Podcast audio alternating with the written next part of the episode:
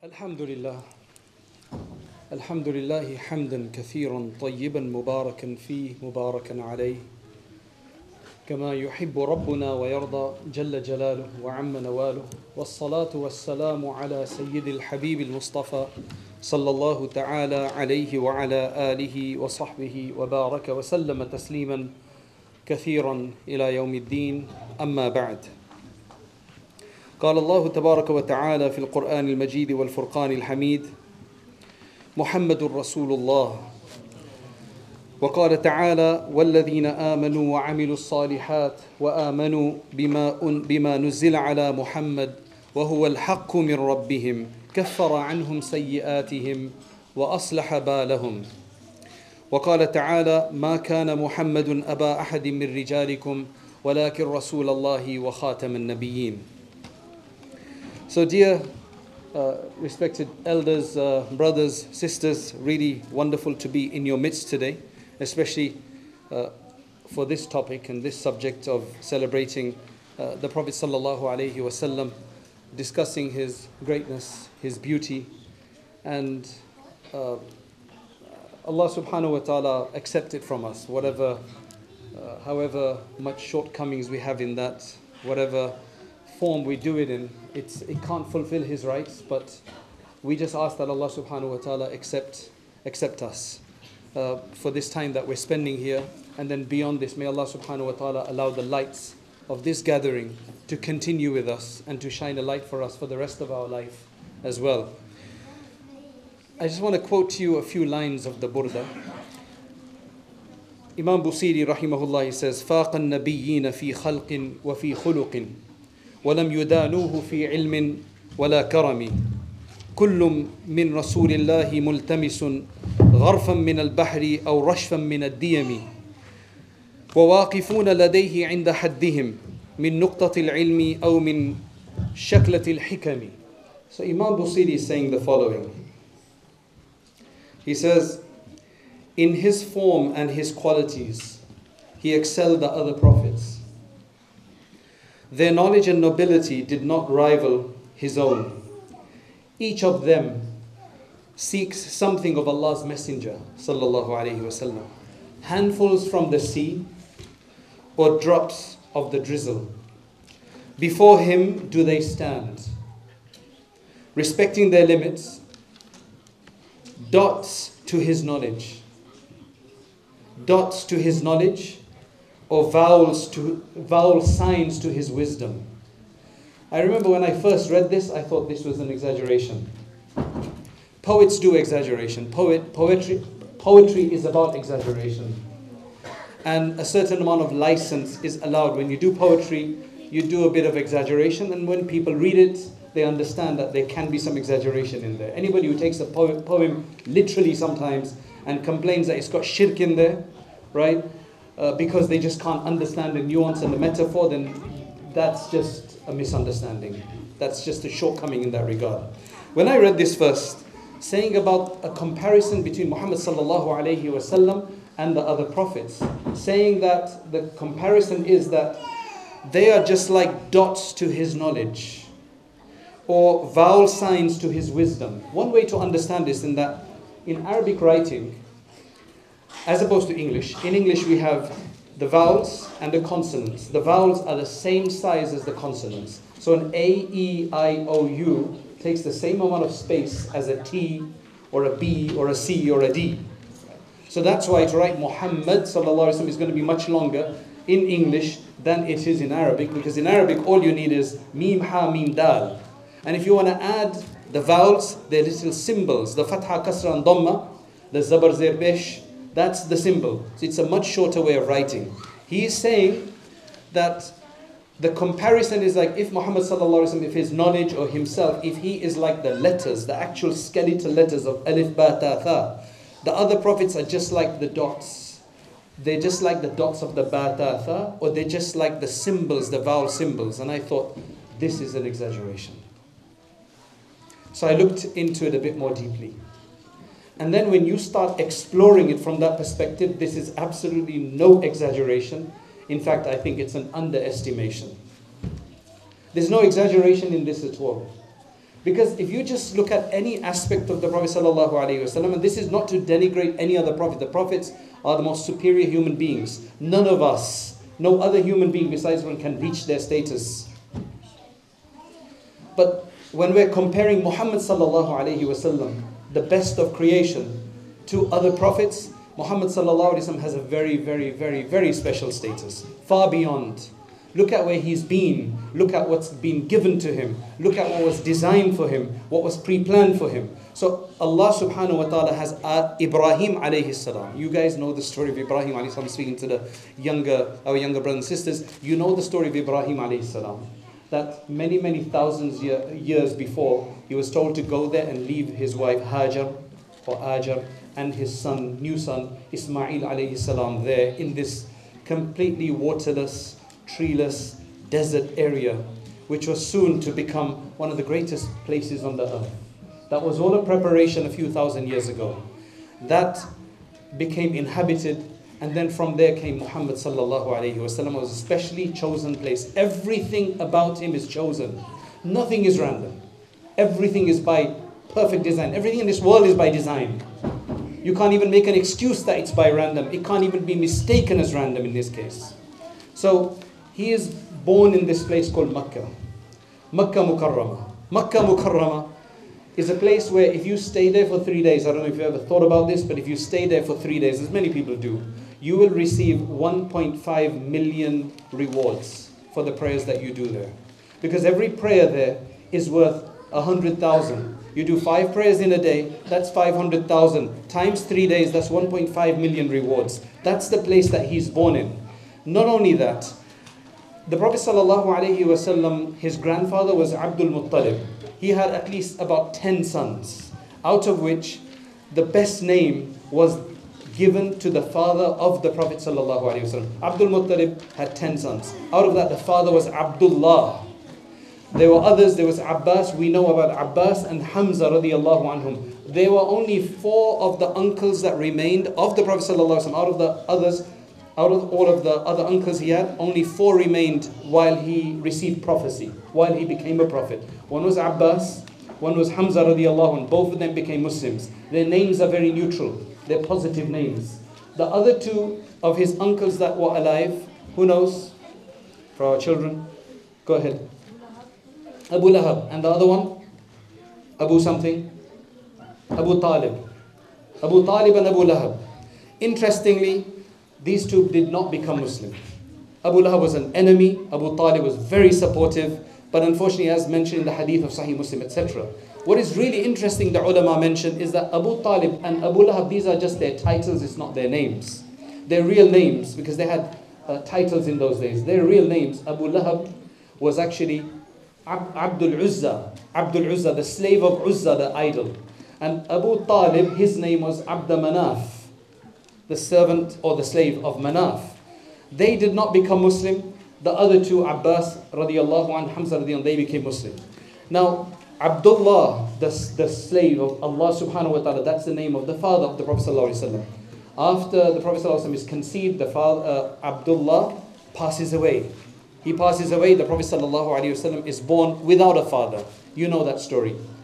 The Prophet sallallahu alayhi wa sallam's mother's name, again, specially chosen. His mother's name is Amina, which comes from Aman, safety, security. Safety, security, that's his mother's name. Then you have the midwife. The midwife that helped to give, uh, helped to deliver uh, when Prophet sallallahu alaihi wasallam was born. What was her name? Does anybody know?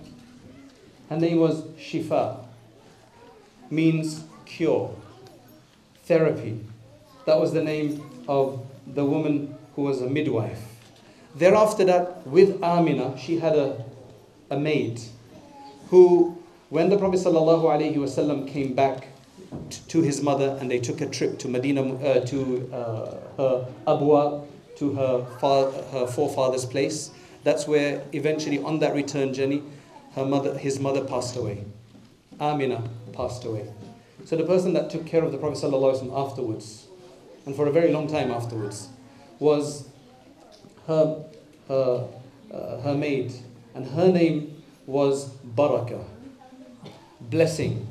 That was her name. She was a Habashiyya, Abyssinian. That was her name. And her title was Ummu Ayman. That comes from the concept of Yuman, which means fortune. Everything around him, everything around him is specially chosen. There's nothing left to chance. There's nothing left. Allah doesn't leave anything to chance anyway, but here you can't even mistake it as anything else.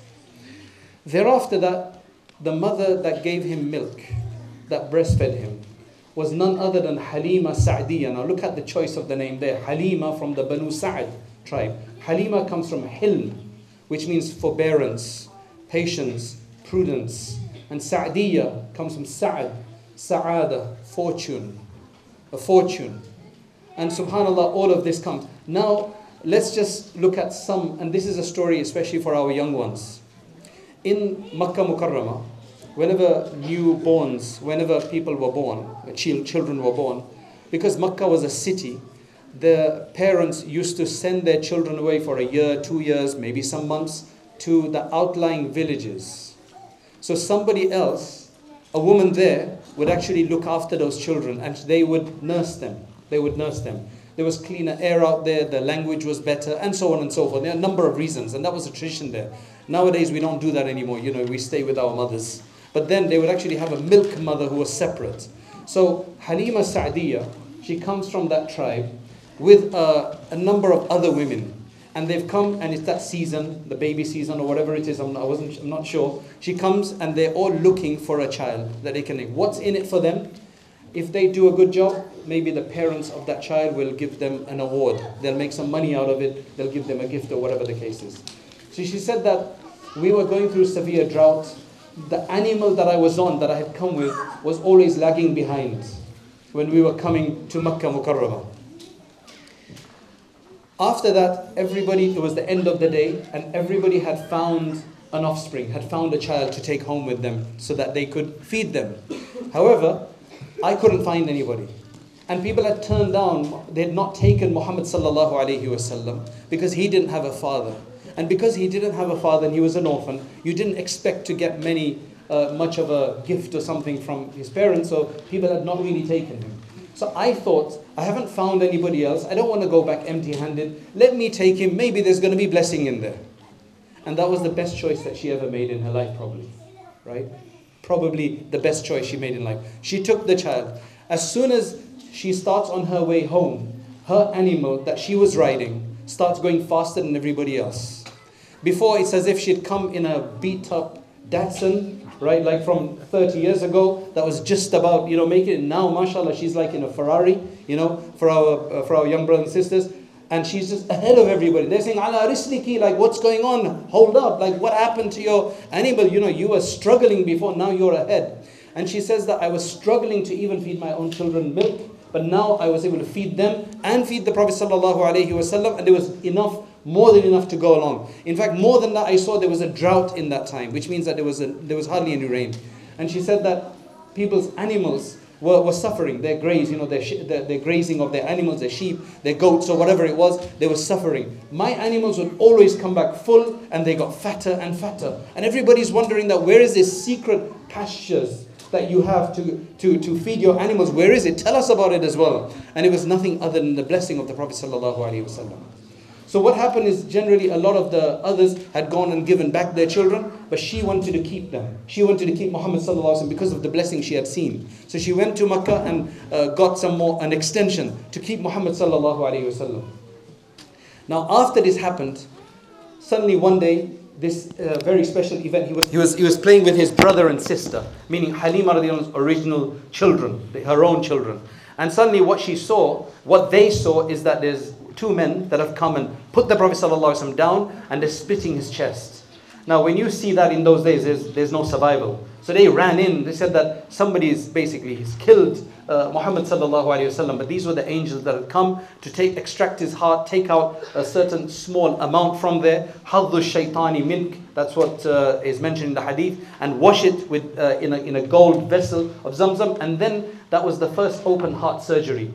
Right, done to the Prophet sallallahu alaihi wasallam, and later on, some of the Sahaba would remark, uh, radiyallahu anhu, they would remark that we would see the uh, the the, uh, the marks of that, of being of having sown them. That wasn't the only time. There were at least uh, two or three instances where, where, where this happened. So right from the beginning, this special, everything is very specially laid out. And it's a beautiful story. You can read about the story. That's all I'm going to mention for this, to move on to the next story. Now there's another incident. Look in Sahih Muslim, and there's some narrations there about the ascension of the Prophet sallallahu alaihi wasallam, the Mi'raj. And amazing, it's absolutely amazing. The Prophet sallallahu alaihi wasallam is taken by night from Makkah Mukarramah to Jerusalem. And from there, he uh, in Jerusalem, he leads all the prophets in the prayer. And then from there, he goes up to the heavens on the Buraq.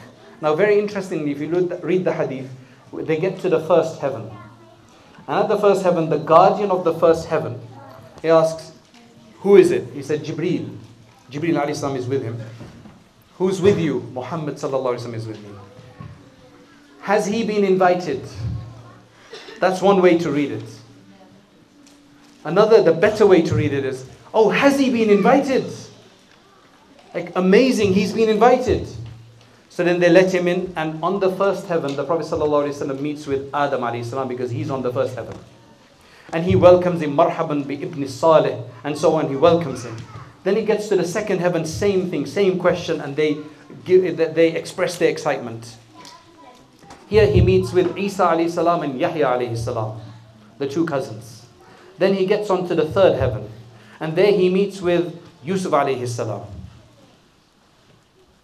On the fourth heaven, he welcomes him. On the fourth heaven, he meets with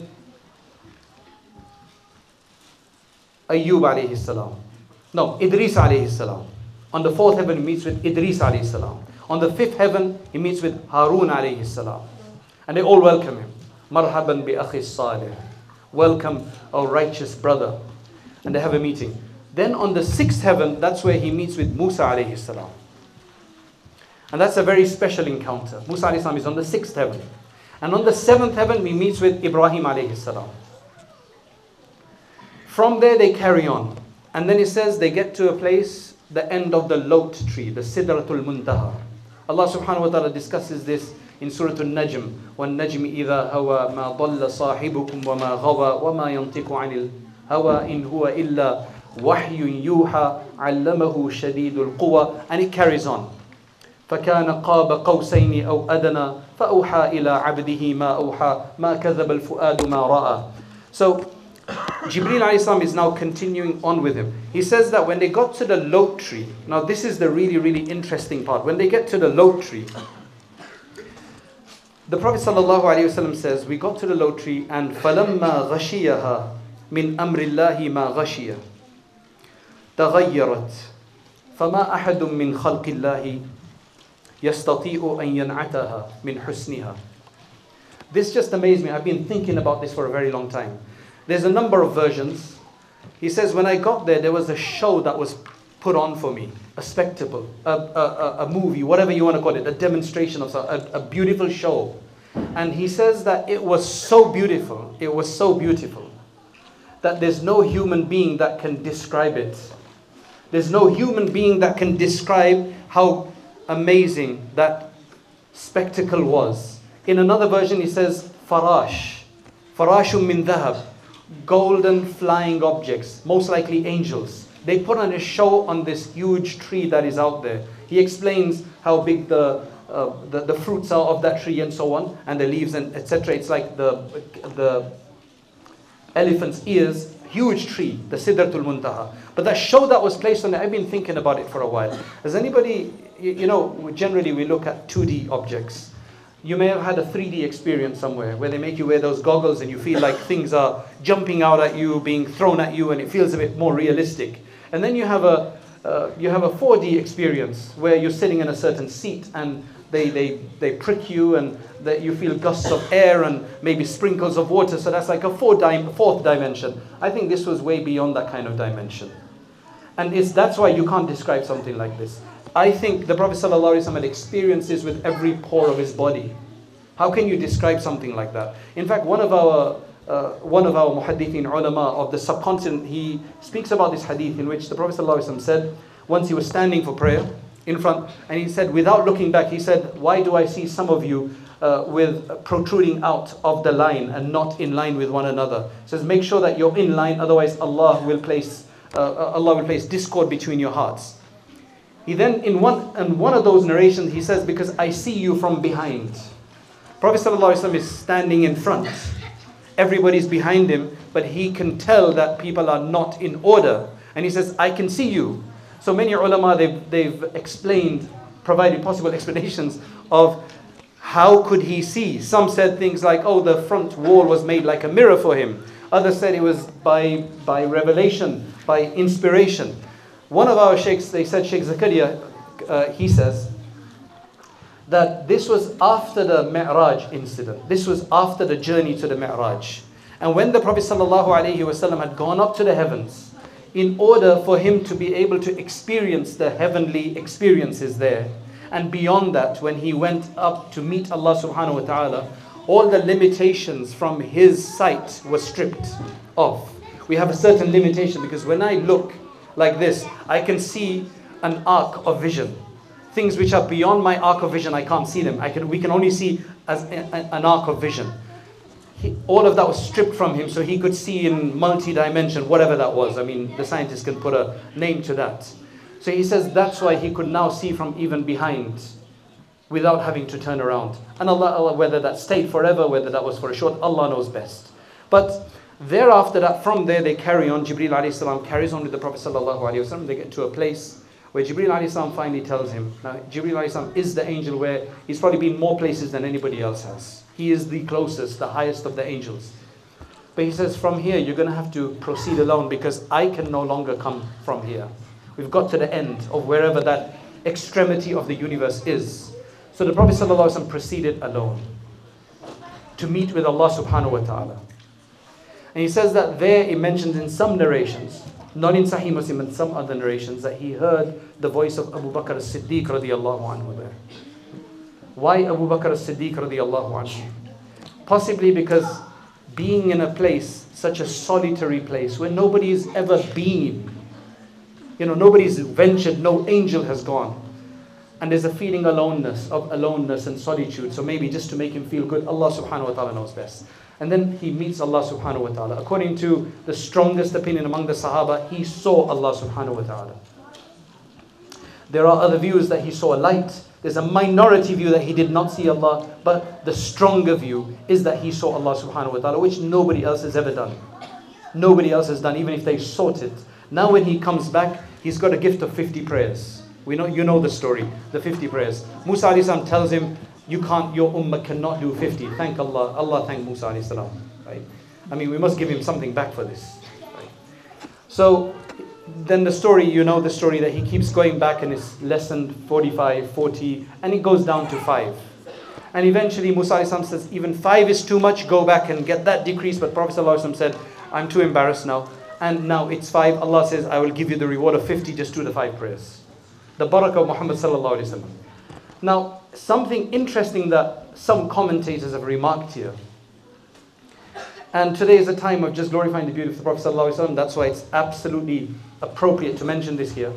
Why did Musa ﷺ keep sending him back? Obviously, he's got, he's, you know, he he has an interest in our uh, in our in our welfare. One thing, but there was also something else they say possibly, which is that he was unable to see Allah Subhanahu wa Taala. So now maybe he can get a frequent glance, more than once, of the eyes that saw Allah subhanahu wa ta'ala. Shaykh was mentioning about people valuing those who'd seen the Prophet sallallahu alayhi wasallam. Here he was valuing the Prophet sallallahu alayhi wasallam because he had been able to see Allah. So he can at least see the eyes that have seen Allah subhanahu wa ta'ala. When you love something, you want everything about them. You want to mention everything about them. That's why some people mention, why does Allah says, fi khalqir rahman? And not fi khalqillah. Why? Because when you have a comprehensive personality, you want to mention all, because you become more nuanced in your approach to people. You become more nuanced in your approach to the personality. That's why the Prophet sallallahu alaihi wasallam, if you look at the way Allah subhanahu wa ta'ala has uh, spoken about him in the Quran, Allah subhanahu wa ta'ala has spoken about the Prophet sallallahu alaihi wasallam with his name four or five times. Muhammad and Ahmed, mostly Muhammad, once Ahmed. Right? Min ba'd ismuhu Ahmed. However, there's many others, Muzzammil, Muddathir, number of other names. Not just names, Allah subhanahu wa ta'ala speaks of the Prophet ﷺ speaking about parts of his body, mentioning parts of his body, and there's numerous verses to that effect. For example, Allah subhanahu wa ta'ala mentions the face, the countenance of Rasulullah sallallahu alaihi wasallam more than one time. قَدْ نَرَى تَقَلُّبَ وَجْهِكَ فِي السَّمَاءِ فَوَلِّ وَجْهَكَ شَطْرَ الْمَسْجِدِ الْحَرَامِ فَإِنْ حَاجُّوكَ فَقُلْ أَسْلَمْتُ وَجْهِيَ لِلَّذِي وَجْهِيَ لِلَّهِ وَمَنِ اتَّبَعَنِي وَأَنْ أَقِمْ وَجْهَكَ لِلدِّينِ حَنِيفًا فَأَقِمْ وَجْهَكَ لِلدِّينِ الْقَيِّمِ. Allah subhanahu wa ta'ala tells him to direct his countenance in a particular way. Thereafter, Allah subhanahu wa ta'ala speaks about the eyes, mentions the eyes of the Prophet sallallahu alaihi wasallam. لَا تَمُدَّنَّ عَيْنَيْكَ إِلَى مَا مَتَّعْنَا بِهِ أَزْوَاجًا مِّنْهُمْ وَلَا تَعْدُ عَيْنَاكَ عَنْهُمْ مَا زَاغَ الْبَصَرُ وَمَا طَغَى. If that's relating to the Prophet sallallahu alaihi wasallam. Then the chest and the back. أَلَمْ نَشْرَحْ لَكَ صَدْرَكَ وَوَضَعْنَا عَنْكَ وِزْرَكَ الَّذِي أَنْقَضَ ظَهْرَكَ. Very specific mentions. You only do specific mentions of valued entities. Thereafter, Allah says about the heart of the Prophet sallallahu alaihi wasallam, وَإِنَّهُ لَتَنْزِيلُ رَبِّ الْعَالَمِينَ نَزَلَ بِهِ الرُّوحُ الْأَمِينَ عَلَى قَلْبِكَ, upon your heart. Then مَا كَذَبَ الْفُؤَادُ مَا رَأَى. Fu'ad, the inner heart, is mentioned. Thereafter, the tongue of the Prophet sallallahu alaihi wasallam, فَإِنَّمَا يَسَّرْنَاهُ بِلِسَانِكَ لَا تُحَرِّكْ لِسَانَكَ لِتَعْجَلَ بِهِ. Thereafter, the hand and the throat. وَلَا تَجْعَلْ يَدَكَ مَغْلُولَةً. Don't keep your hands uh, constrained on your throat. وَلَا تَجْعَلْ يَدَكَ مَغْلُولَةً إِلَىٰ عُنُوقِكَ وَلَا تَبْسُطْهَا كُلَّ الْبَسْطِ. All of these descriptions are mentioned. So now, the few things that I want to mention is love of the Prophet ﷺ. Shaykh already elucidated all of this, the importance of the practice. The practicing the sunnah of the Prophet ﷺ is not easy. They say that the true Sufi is not the one who shows miracles, is not the one who can do extraordinary events. The true Sufi is the one who can remain steadfast on the sunnah of Rasulullah sallallahu alaihi wasallam. That is difficult, to always be concerned about what the Prophet sallallahu alaihi wasallam has guided me in this regard, to be looking for that. The only way we can do that is to learn more about him and learn more about what he said and what guidance he provided. Right? How do you develop a love? You learn more about them. So if I'm looking for a new car and I've decided that I'm going to buy a B M W two series, what happens? I didn't know much about that car, but now that it's a candidate, I will start learning more about it. I'll go for a test drive. I'll ask other owners about it. I'll check online reviews. And slowly, slowly, if it's worth it, then the qualities of it will stand out. And they will find a place in my heart. That's why when you're trying to buy a house or a car, don't ever get emotionally attached, because if you don't get it, then you're going to be really sad. Likewise with a spouse, because we get emotionally attached. The only one that you should be getting emotionally attached with, Allah and Rasulullah, because that's where that emotion is going to produce something for us. In this world, in the hereafter. Only get emotionally attached with them in that sense. That's, and then you can be emotionally attached to anybody else for their sake, but not for anything else's sake on its own. So that's what we want to do, is how do we do that? Um, I, I moved to America in two thousand, and there was a, that was just after the Bosnian War. And there was an individual there, a Bosnian brother, who just moved in. Now Bosnians at that time had not been, uh, had been very secularized and not been very religious. But now he was finding his deen, and he said to me, give me a book on the seerah of Rasulullah sallallahu alaihi wasallam. I gave him one, he read it. He said, give me another one. I said, you've already read one. He says, there's no way that you can learn about anything or anyone just by one person's perspective, by one book. There's, there's some very simple facts about the Prophet ﷺ's life, when the Badr happened, when the Uhud happened, and so on and so forth. They can't be changed. But the perspectives, what people have gleaned, the pearls that people have extracted, that you're going to get from different books. And we owe it to the Prophet ﷺ to know more about it, because that's the only way we can fulfill the obligation of loving the Prophet ﷺ. That's the only way we can learn about the obligation of Rasulullah sallallahu alaihi wasallam.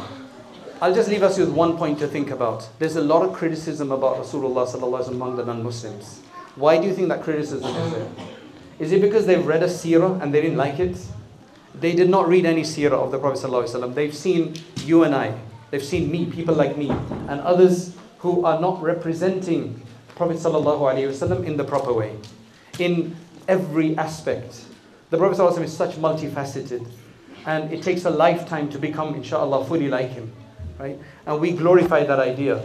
We cannot go and give seerah books and then get angry, right, on non-Muslims when they criticize our Prophet ﷺ because of our own deeds.